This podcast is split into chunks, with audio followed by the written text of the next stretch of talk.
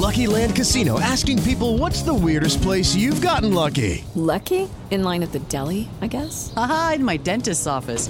More than once, actually. Do I have to say? Yes, you do. In the car before my kids' PTA meeting. Really? Yes. Excuse me, what's the weirdest place you've gotten lucky? I never win and tell. Well, there you have it. You can get lucky anywhere playing at LuckyLandSlots.com. Play for free right now. Are you feeling lucky? No purchase necessary. Void where prohibited by law. 18 plus. Terms and conditions apply. See website for details. Mary redeemed a $50,000 cash prize playing Chumba Casino this year. I was only playing for fun, so winning this was a dream come true. Chumba Casino is America's number one social casino experience. It's serious fun. With over 80 casino style games to choose from, you too could win life changing amounts of cash. Be like Mary. Log on to chumbacasino.com and give them a whirl. That's chumbacasino.com. No purchase necessary, void or prohibited by law. 18 plus. Terms and conditions apply. See website for details. The voice in the preceding commercial was not the actual voice of a winner. It's time to swarm the 402. Welcome to the Nebraska Hawks. These guys are brave. They're Hawkeyes living in enemy territory. Listen, these guys are way past their prime, but they're still Hawkeyes. They're spreading the Hawkeye hype to all of Nebraska.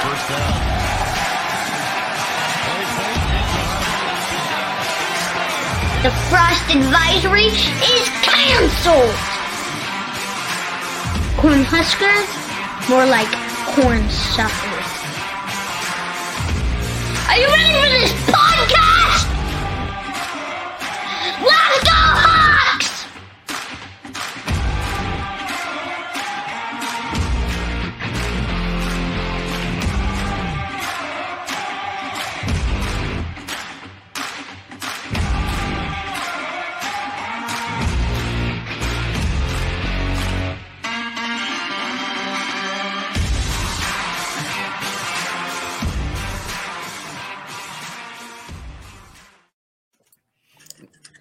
Right, welcome back to the Nebraska Hawks Nest, your Hawkeye oasis located in a nasty little Nebraska desert. Make sure to take a little bit of time out of your day, whether you're listening on podcast, watching us on our YouTube channel, or whatever it might be. Hit the like, hit the subscribe so you can get all the updates on our Hawkeye Legend interviews. And you know, while you're at it, tell a friend.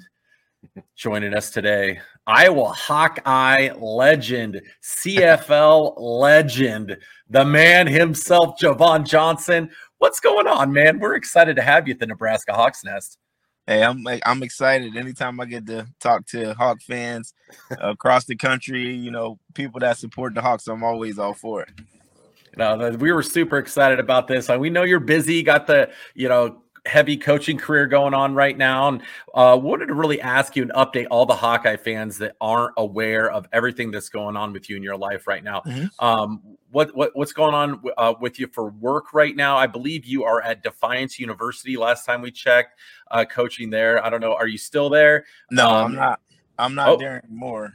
I was there for uh for three seasons. Um, two of those three seasons, I was the defensive coordinator. Um, one of those years, I was just the defensive backs coach. But um, it was definitely an interesting experience. Uh, something that I definitely appreciate having the opportunity to do. I met a lot of great kids that um, come from different walks of life that had the same goals that I had when I went to the University of Iowa.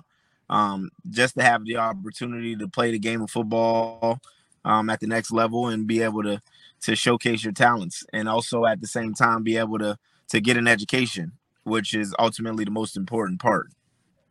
Yeah.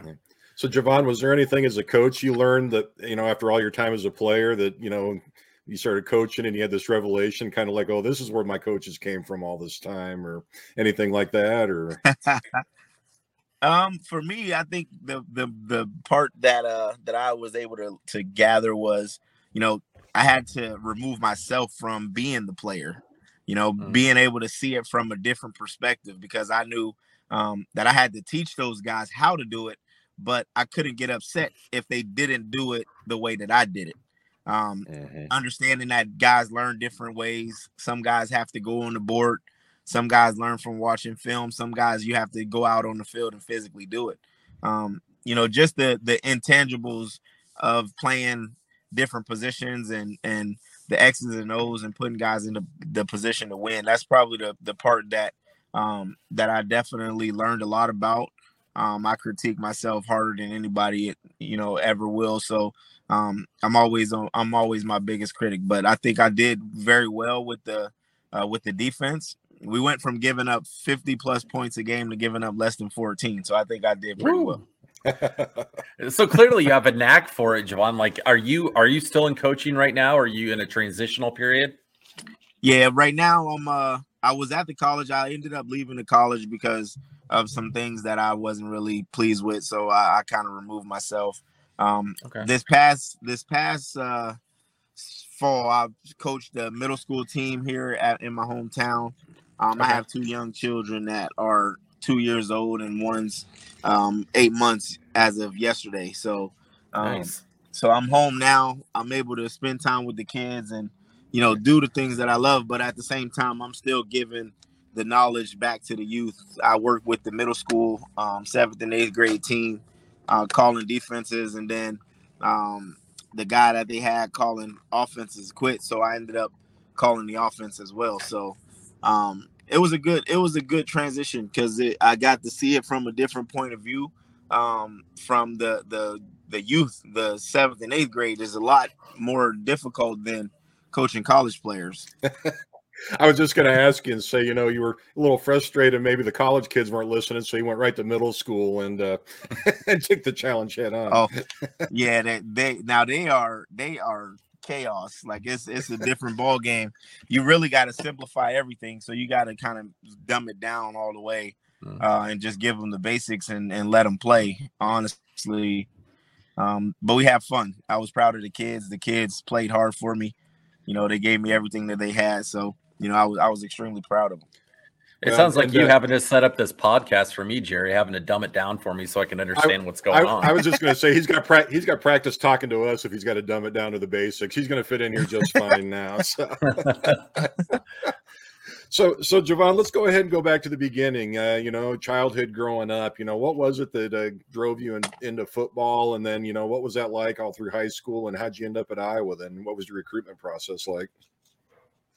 Oh, for me growing up, uh, you know, I grew up in a in a unfortunate environment. Um, you know, where drugs and gangs violence was was a regular occurrence, and mm-hmm. you know, having to to remove myself from that environment and focus on playing the game of football, basketball, whatever sport that I played. I think playing sports for me was a way to remove me from the environment that I lived in. So um, I spent a lot of time at the gym playing basketball, a lot of time at the field um, practicing football, um, at the baseball field playing baseball. I, I, played every sport you could think of uh, growing up.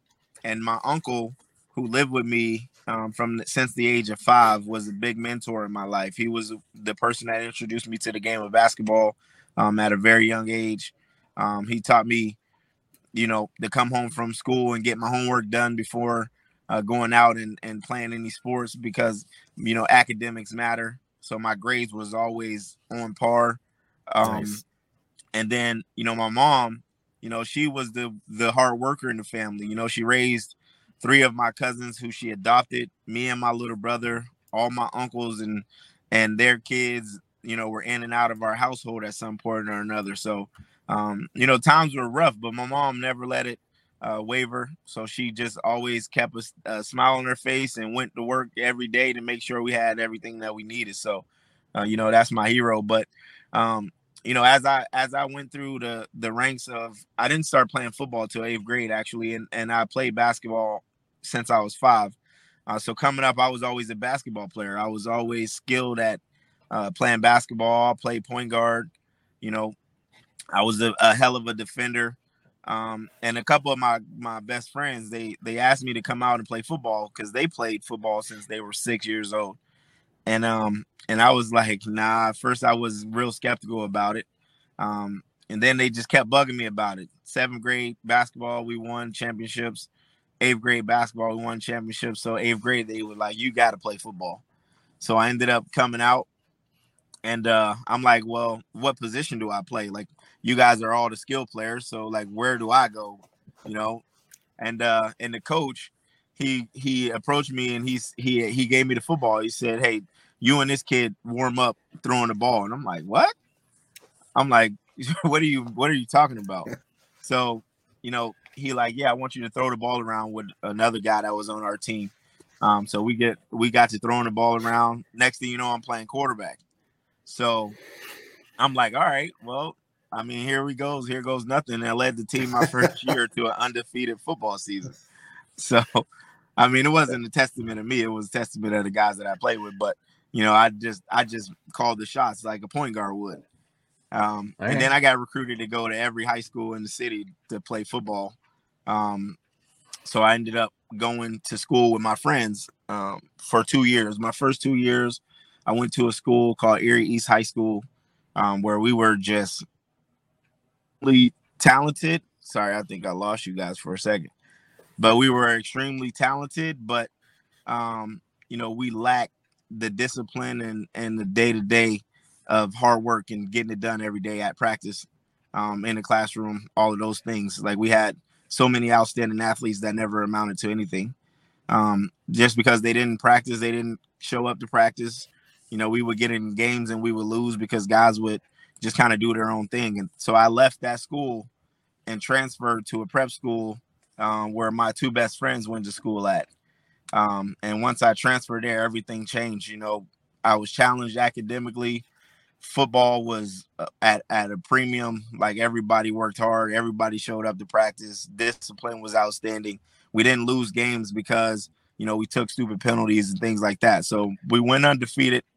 Um, and then we lost in the playoffs. But you know, after my senior year, uh, Coach Phil Parker and Norm they were at our high school, and they were recruiting my teammate actually Lavon Rowan, who ended up going to Wisconsin.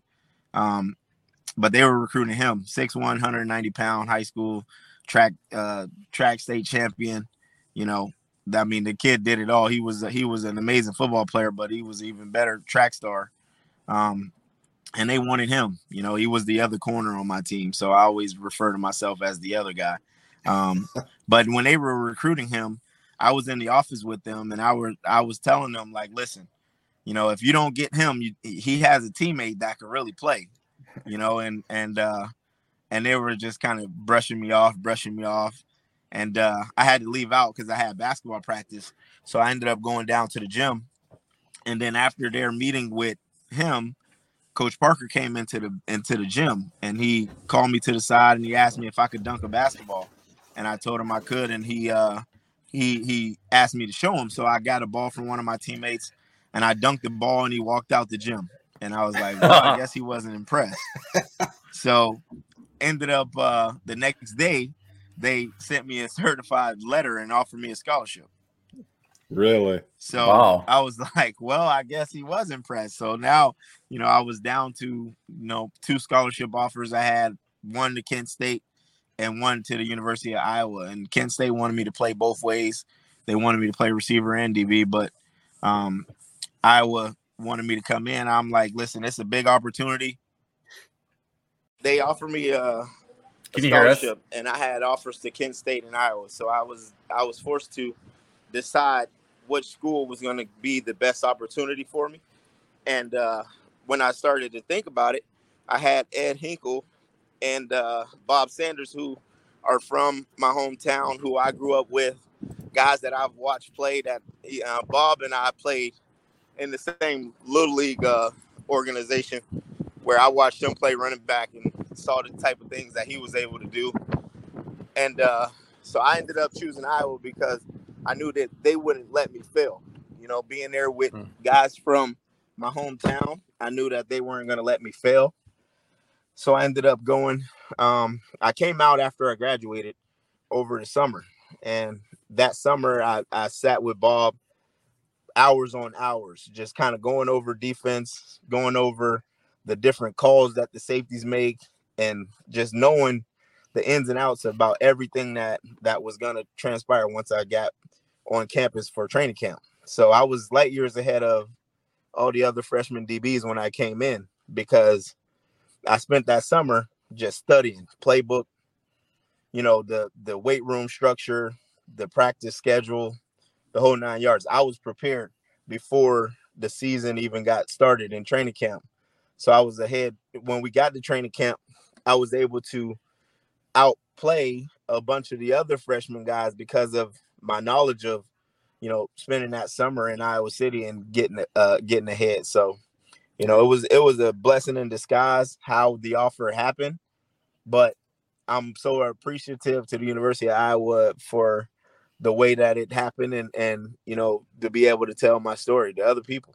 So, Jovon, um, did you ever hear the background on the conversations or what took place? We assumed dunking a basketball wasn't the only thing they looked they found out about to offer you a scholarship. Was did you ever hear what happened uh, for them to uh, to change their mind and dunking a basketball? Aren't you about six one? So I mean that had to show some pretty good athleticism. But... Well, I wish I was six one. If I was six one, I probably would have played about ten to fifteen years in the NFL and made a hundred million dollars. So. Ah. Unfortunately, I'm not hmm. six one. I'm only five nine. Oh, really? I didn't Yeah. realize that. You played bigger than than that when you played at Iowa, so I was mistaken. But did you Hey, ever hear that's any that's ba- that's the research team's fault, Jerry. Don't take the blame on that. Yeah, we're we're- gonna we're gonna be writing some people up later for We- that. we get what we pay for in research? But uh, did you Yeah, ever hear I, what? I wish I was six one. Trust and believe. I really wish I was. Well, hey, Did you ever- being being six one isn't everything. I'm six one, and, and I'm not much to to look at on a football field. So Well, I mean, if I had my same skill set at Yeah. six one, Yeah. I would have been a first round NFL draft pick. yeah, but anyway, did you ever hear if there was any the conversations or what else led to him to led to Iowa offering you then at the time or? Um, I mean, mostly it was just because of my athletic ability. Um, you know, and especially I think the real reason was because my teammate ended up choosing Wisconsin over Iowa because Wisconsin offered his brother a scholarship as well. Uh, So, you know, they were it was the week before signing day. They had an extra extra scholarship and you know, they were able to see my athletic ability in person. So, uh, they just kind of gave me an opportunity and and it just worked out for both sides, I guess. Uh, Jovon, earlier you briefly mentioned a little bit about Bob Sanders, and Bob, like yourself, is one of the best defensive players to ever play at the University of Iowa. We're always wanting to learn more about Bob. He doesn't really like talking to media much, and really keeps to himself. So um, we'd love to have him on the podcast. So if you talk to Bob, give us a give us a good mention. But what was your relationship like with Bob, and what kind of guy was he? Is he? Yeah. So growing up, you know, we grew up probably minutes away from each other, and you know, he was always a hardworking kid. He comes from a a, a hardworking family. His dad um, has a bunch of different. Uh, si- he has a bunch of siblings, brothers and sisters that all just work hard. Like his, they they are uh, gifted with size. Unfortunately, Bob didn't get that size, but um, you know, most of his rel- his uh, siblings are are put together very well, like he is. Um, but his mom and dad are just two of the most uh, wonderful people that I've ever met, that I've ever had the opportunity to be around. Hard workers, you know, just just a plus type people. And uh, Bob was one of those kids that was smaller than everybody else that always felt like he needed to prove everybody wrong. And uh, and he went to high school um, at Cathedral Prep, and and people looked at him like you know he's just a small guy that's put together, but you know the way he went out there and, and got it done, he he made a way for himself. Um, he him a lot like me, um, didn't have a lot of scholarships coming out of high school. He only had the University of Iowa, and the reason why he ended up getting offered to the University of Iowa was because Coach Joe Moore, who was Coach Ferentz's head coach in high school, put in a word and said, "Listen, this kid can play. You need to give him an opportunity." And so Coach Ferentz did.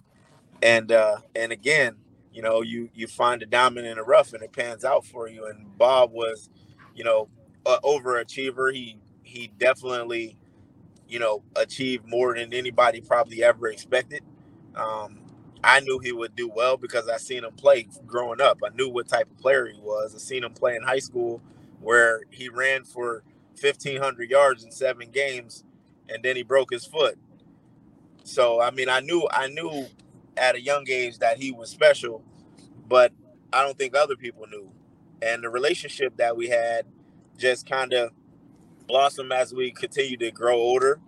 And uh, he is one of the hardest people that to, to get to say much um, or even to get a hold of. But you know, love him to death. I think he he he accomplished everything that he set out for himself, and just you know, I couldn't be more proud of the person that he's become.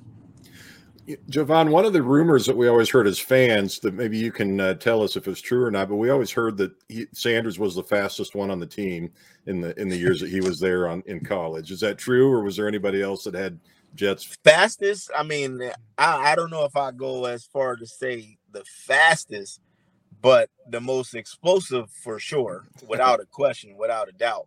But the fastest, I think that I think there's some guys that would make a case for that. I don't know. Okay. Um, James Townsend, um, when he was there, Bob's later years, I think he might he might have edged Bob in the race. Uh, we had a couple guys that could run. You know, C.J. Jones was fast. Shoot, uh, who else? We had Adolphus Shelton who played corner. He was pretty fast. We had we had some we had some fast guys. Bob, I think, grew into or worked his way into being fast. You know, just the weight mm-hmm. room and you know the things that Doyle did for us in the weight program. And uh, Bob came in as a four six guy, and I think he left at a low four three guy. So he wow. worked his way up to it. All right, Jovon, uh, you're probably well aware of this, but you're known throughout Hawkeye fans that have followed your career for having a pretty exceptional fashion taste. Is that something that you really aim to please? Like, are you when you go out and you dress up like you're like okay like you know i have a reputation to uphold here people know about my fashion sense what, what what's all gone behind that are you a pretty big fashion guy uh, i try to be i try to be i think i'm just I'm I'm bold with the with the the way that I I go into the public and the way that I dress sometimes. Like I okay. take chances. I'm I'm a risk taker. Like I'm like, right. hey, if people are gonna talk about it, I'm gonna put it on. So let's get it. Let's go. All right. I was the same way on the field. that was super weird. Like the one of the very first podcasts we were gonna do, Jerry showed up in a zebra striped suit, and we're like, "Dude, you got to wear something else." Like they. So I, luckily he went and changed. That's, put on something a little more normal. But you know, Jerry took a swing too. We we know that's a lie because we know that's a lie because I don't even have the sense to wear that kind of a suit. I'm pretty plain all the time. So uh, you're being uh, modest. yeah. So anyway, go, going to Iowa, Jovon, you just you you know all four years you were just consistent. You had the knack for the ball. Uh, at the you know interception wise, you led the Big Ten and uh, or uh, excuse me, you were yeah you led the Big Ten in uh, 2004, but I think you had three to four every year. What mm-hmm. was that just a natural, or was kind of like Sanders and his speed? Was that something that you had to develop under Coach Parker while you were there and uh, and and learn the knack for, or, or, you know what was your personal experience in uh, becoming that kind of a uh, defender? The chief. I thief. mean, for me, for me, I I think I had a knack for it because you know I played quarterback in high school, so you know, all the routes that people would try to run on me, I used to throw them to receivers. So, you know, I kind of knew breaking points, um, where the ball was going to go, how they were going to try to get it there, you know, and, and all of those type of things. So, you know, it worked kind of in my favor because I anticipated a lot, but I also watched film a lot. So I was I was anticipating things that I seen before they happened so that I can get a jump. Um, and that that was kind of the motto throughout my career is I always pick the ball off. You know, whatever level, I always took the ball away. Um, and I was just consistent at Iowa. I was consistent after Iowa at taking the ball away. And then uh, I started to, um, even in high school, my my last year in high school, I had ten interceptions. My junior year, I only had four, but my senior year, I had ten. But I had ten because I had four in the first game of the year. So hmm. just kind of having a knack for it. And, you know, I always was a returner. Um, so I caught the ball a lot and I always had the ball a lot. So I, I was just used to having the ball. So anytime I got the chance, I just wanted to, to get the ball. Jovon, bring us into that defensive room uh, with some of the awesome guys, including yourself that you played with, like Bob Sanders, Matt Roth, Chad Greenway, uh, you know, Abdul Hodge. You guys just had – an absolutely insane roster of, of just dudes on that team. Bring us into uh, the practice room where you guys, the meeting room where you guys are, you know, talking and practice. What was it like, you know, playing side by side with those guys and and scheming with them? I mean, I think it started well before. Lucky Land Casino asking people, "What's the weirdest place you've gotten lucky?" Lucky? In line at the deli, I guess. Aha, in my dentist's office. More than once, actually. Do I have to say? Yes, you do. In the car before my kids' PTA meeting. Really? Yes. Excuse me, what's the weirdest place you've gotten lucky? I never win and tell. Well, there you have it. You can get lucky anywhere playing at LuckyLandSlots.com. Play for free right now. Are you feeling lucky? No purchase necessary. Void where prohibited by law. 18 plus. Terms and conditions apply. See website for details. All of us got there. Um, you know, that 99, 98 when Ferentz first got there, you know, those guys who who kind of built the program to what it what it became. You know, they set the foundation, and you know all of those guys that you mentioned, we just kind of took it and carried it forward and made sure that everybody that came after us understood the Iowa way. Um, you know, when you got guys like Colin Cole and you know Fred Barr and you know Derek Pagel and and DJ Johnson, these guys are are guys that may not have had the same success that we did in, in my four years, but they set the foundation and the groundwork for us to be, you know, where we were. Um, and then when you when you come when you bring in athletic guys like Chad Greenway and uh, physical monster like Abdul Hodge and you know me and Antwan both played for four years, so we kind of grew together. Um, then you have Bob Sanders, who was the the racer back there. You know, we had an outstanding defensive line with with uh, Matt Roth and Jonathan Babineau and you know Tyler Luebke, some of these guys that may not yes. have gotten the same type of attention as others, but you know played a vital role. Everybody in our in our defensive room understood that we had one goal, and it was one heartbeat on defense. We we played for each other.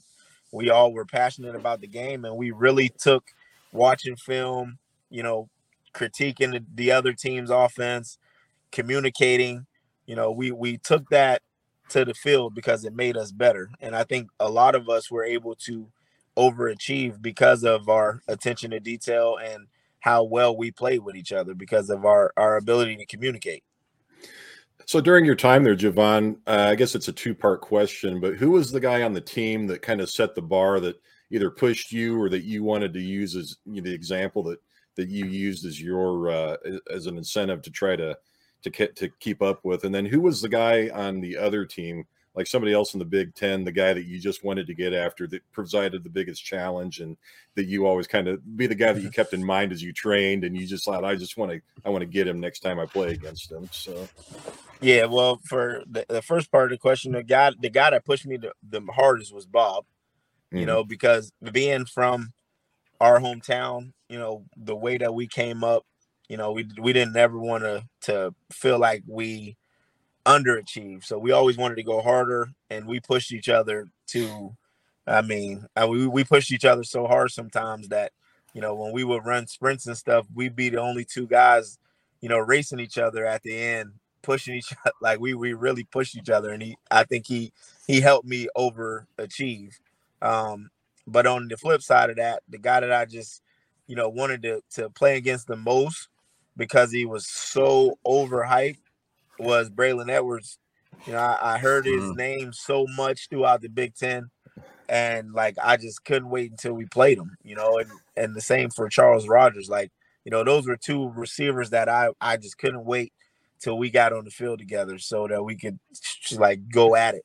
And Braylon ended up catching a ball on me that for a touchdown that I should have intercepted uh, I kind of tripped over his foot and fell down, and the ball hit me off the shoulder pad, mm. and he and he caught it for a touchdown. But you know, Charles Rogers was a guy that you know we ended up stopping his touchdown streak that was going on for you know that's all we heard about for weeks and weeks and weeks that he was on a on a run at scoring touchdowns every week. So uh, we were able to put that to an end.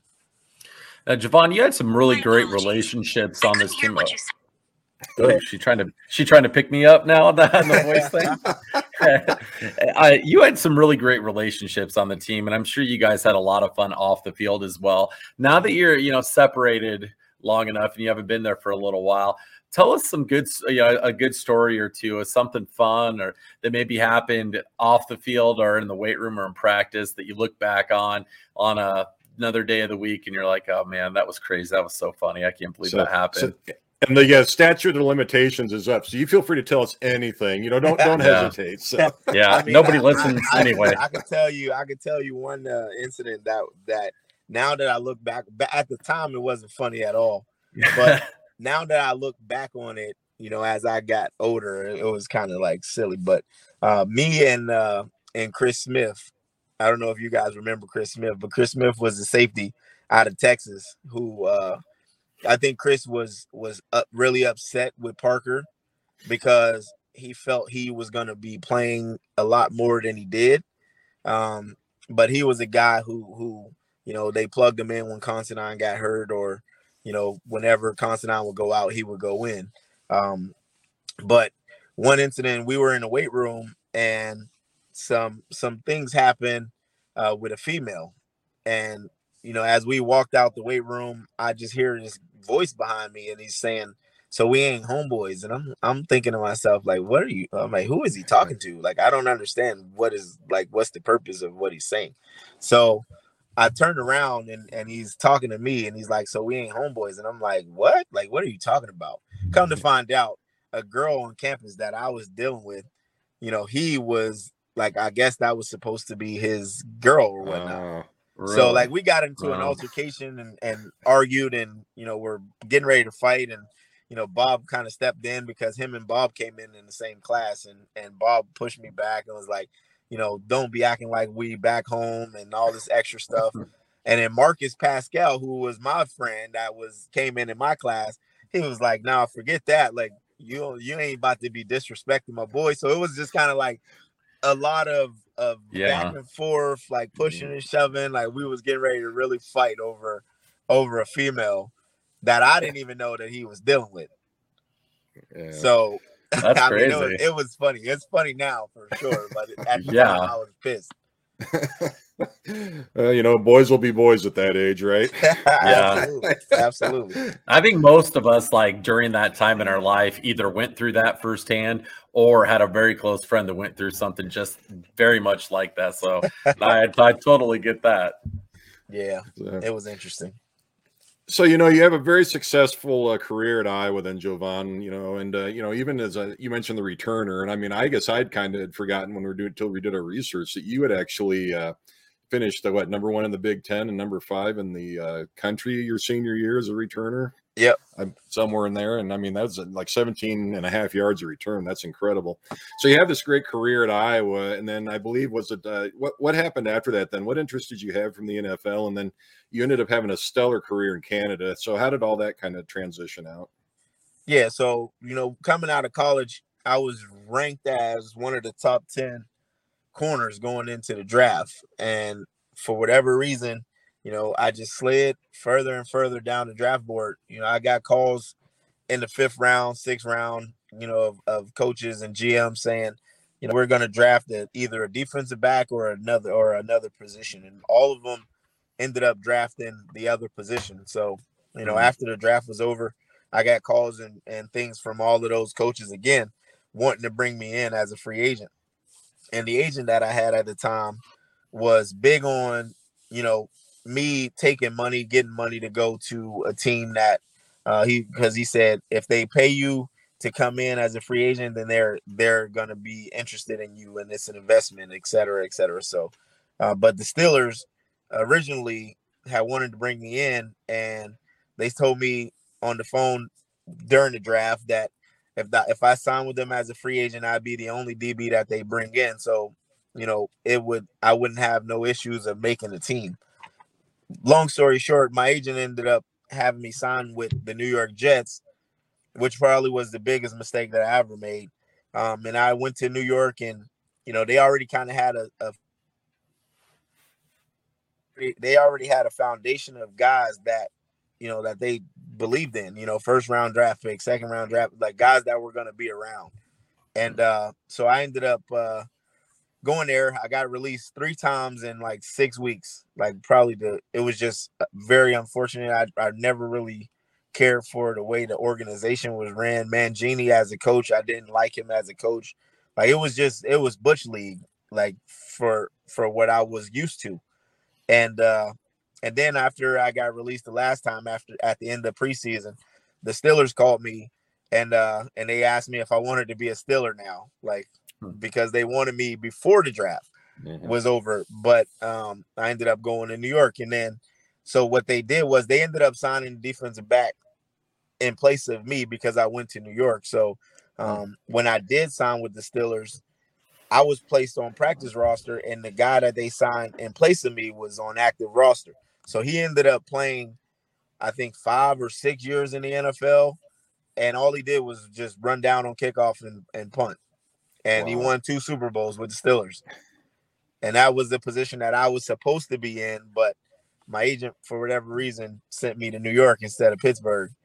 And then I Oh. ended up in Pittsburgh anyways. But you know, after you know, seeing how everything kind of panned out and, and how the organization was run in Pittsburgh, I really enjoyed my time there uh, under Cowher. I think Cowher is a hell of a coach. He's one of the the stand up guys. Um, he always kept it real. He never really sugarcoated anything with anybody. Um, and if he had stayed after my first year in the league, I probably would have played a lot longer. But he ended up uh, leaving because of some unfortunate situations that he was dealing with. And then Tomlin came in and uh, he sold us a dream. He told everybody, hey, you know, nobody's nobody. It doesn't matter how much money you make or or you know where what you've done, etc. You know, we're gonna keep the guys that's the best players. And I'm telling you, when I tell you I intercepted the ball probably every single day in training camp and mini camp and it was just a repetitive thing. Like it was expected. Like the other DBs just expected me to intercept the ball. And uh and I ended up enter I ended up get picking up a fumble and scoring a touchdown in the preseason game. And guys like Ike Taylor and Troy Polamalu and, and Ryan Clark and all these guys are like, yeah, that that's still the deal. Like you're gonna be around for a long time. And then I ended up getting released. So Oh. So anyway, we were just discussing then too. Uh, then that you know the Pittsburgh didn't work out, and uh, did, did you ever find out a reason why? If you were having that good of a training camp, did you ever find out why they cut you then? Or Yeah, um, well, it was because of of investments. Basically, that's what it boiled down to. Um, the general manager at the time, when they ended up uh, calling me in the office, they said it was either me or a guy by the name of Ricardo Colclough, who was a second round draft pick, and uh, he was going into the fourth year of his contract, and they wanted to see if he would amount to what they expected him to be, and when they drafted him, so you know, it was basically over investments, honestly, to say the least. But it wasn't about skill or about talent because I, I probably outplayed everybody except for Bryant McFadden. So it wasn't at all what Tomlin said it was going to be, pretty much. Absolutely not. Right. Um, you know, like we were saying before, though, that um, with the barriers being taken down, with being able to fans to have access to see, you know, hard knocks and TV shows like that, you know, Amazon's got a lot of them as well.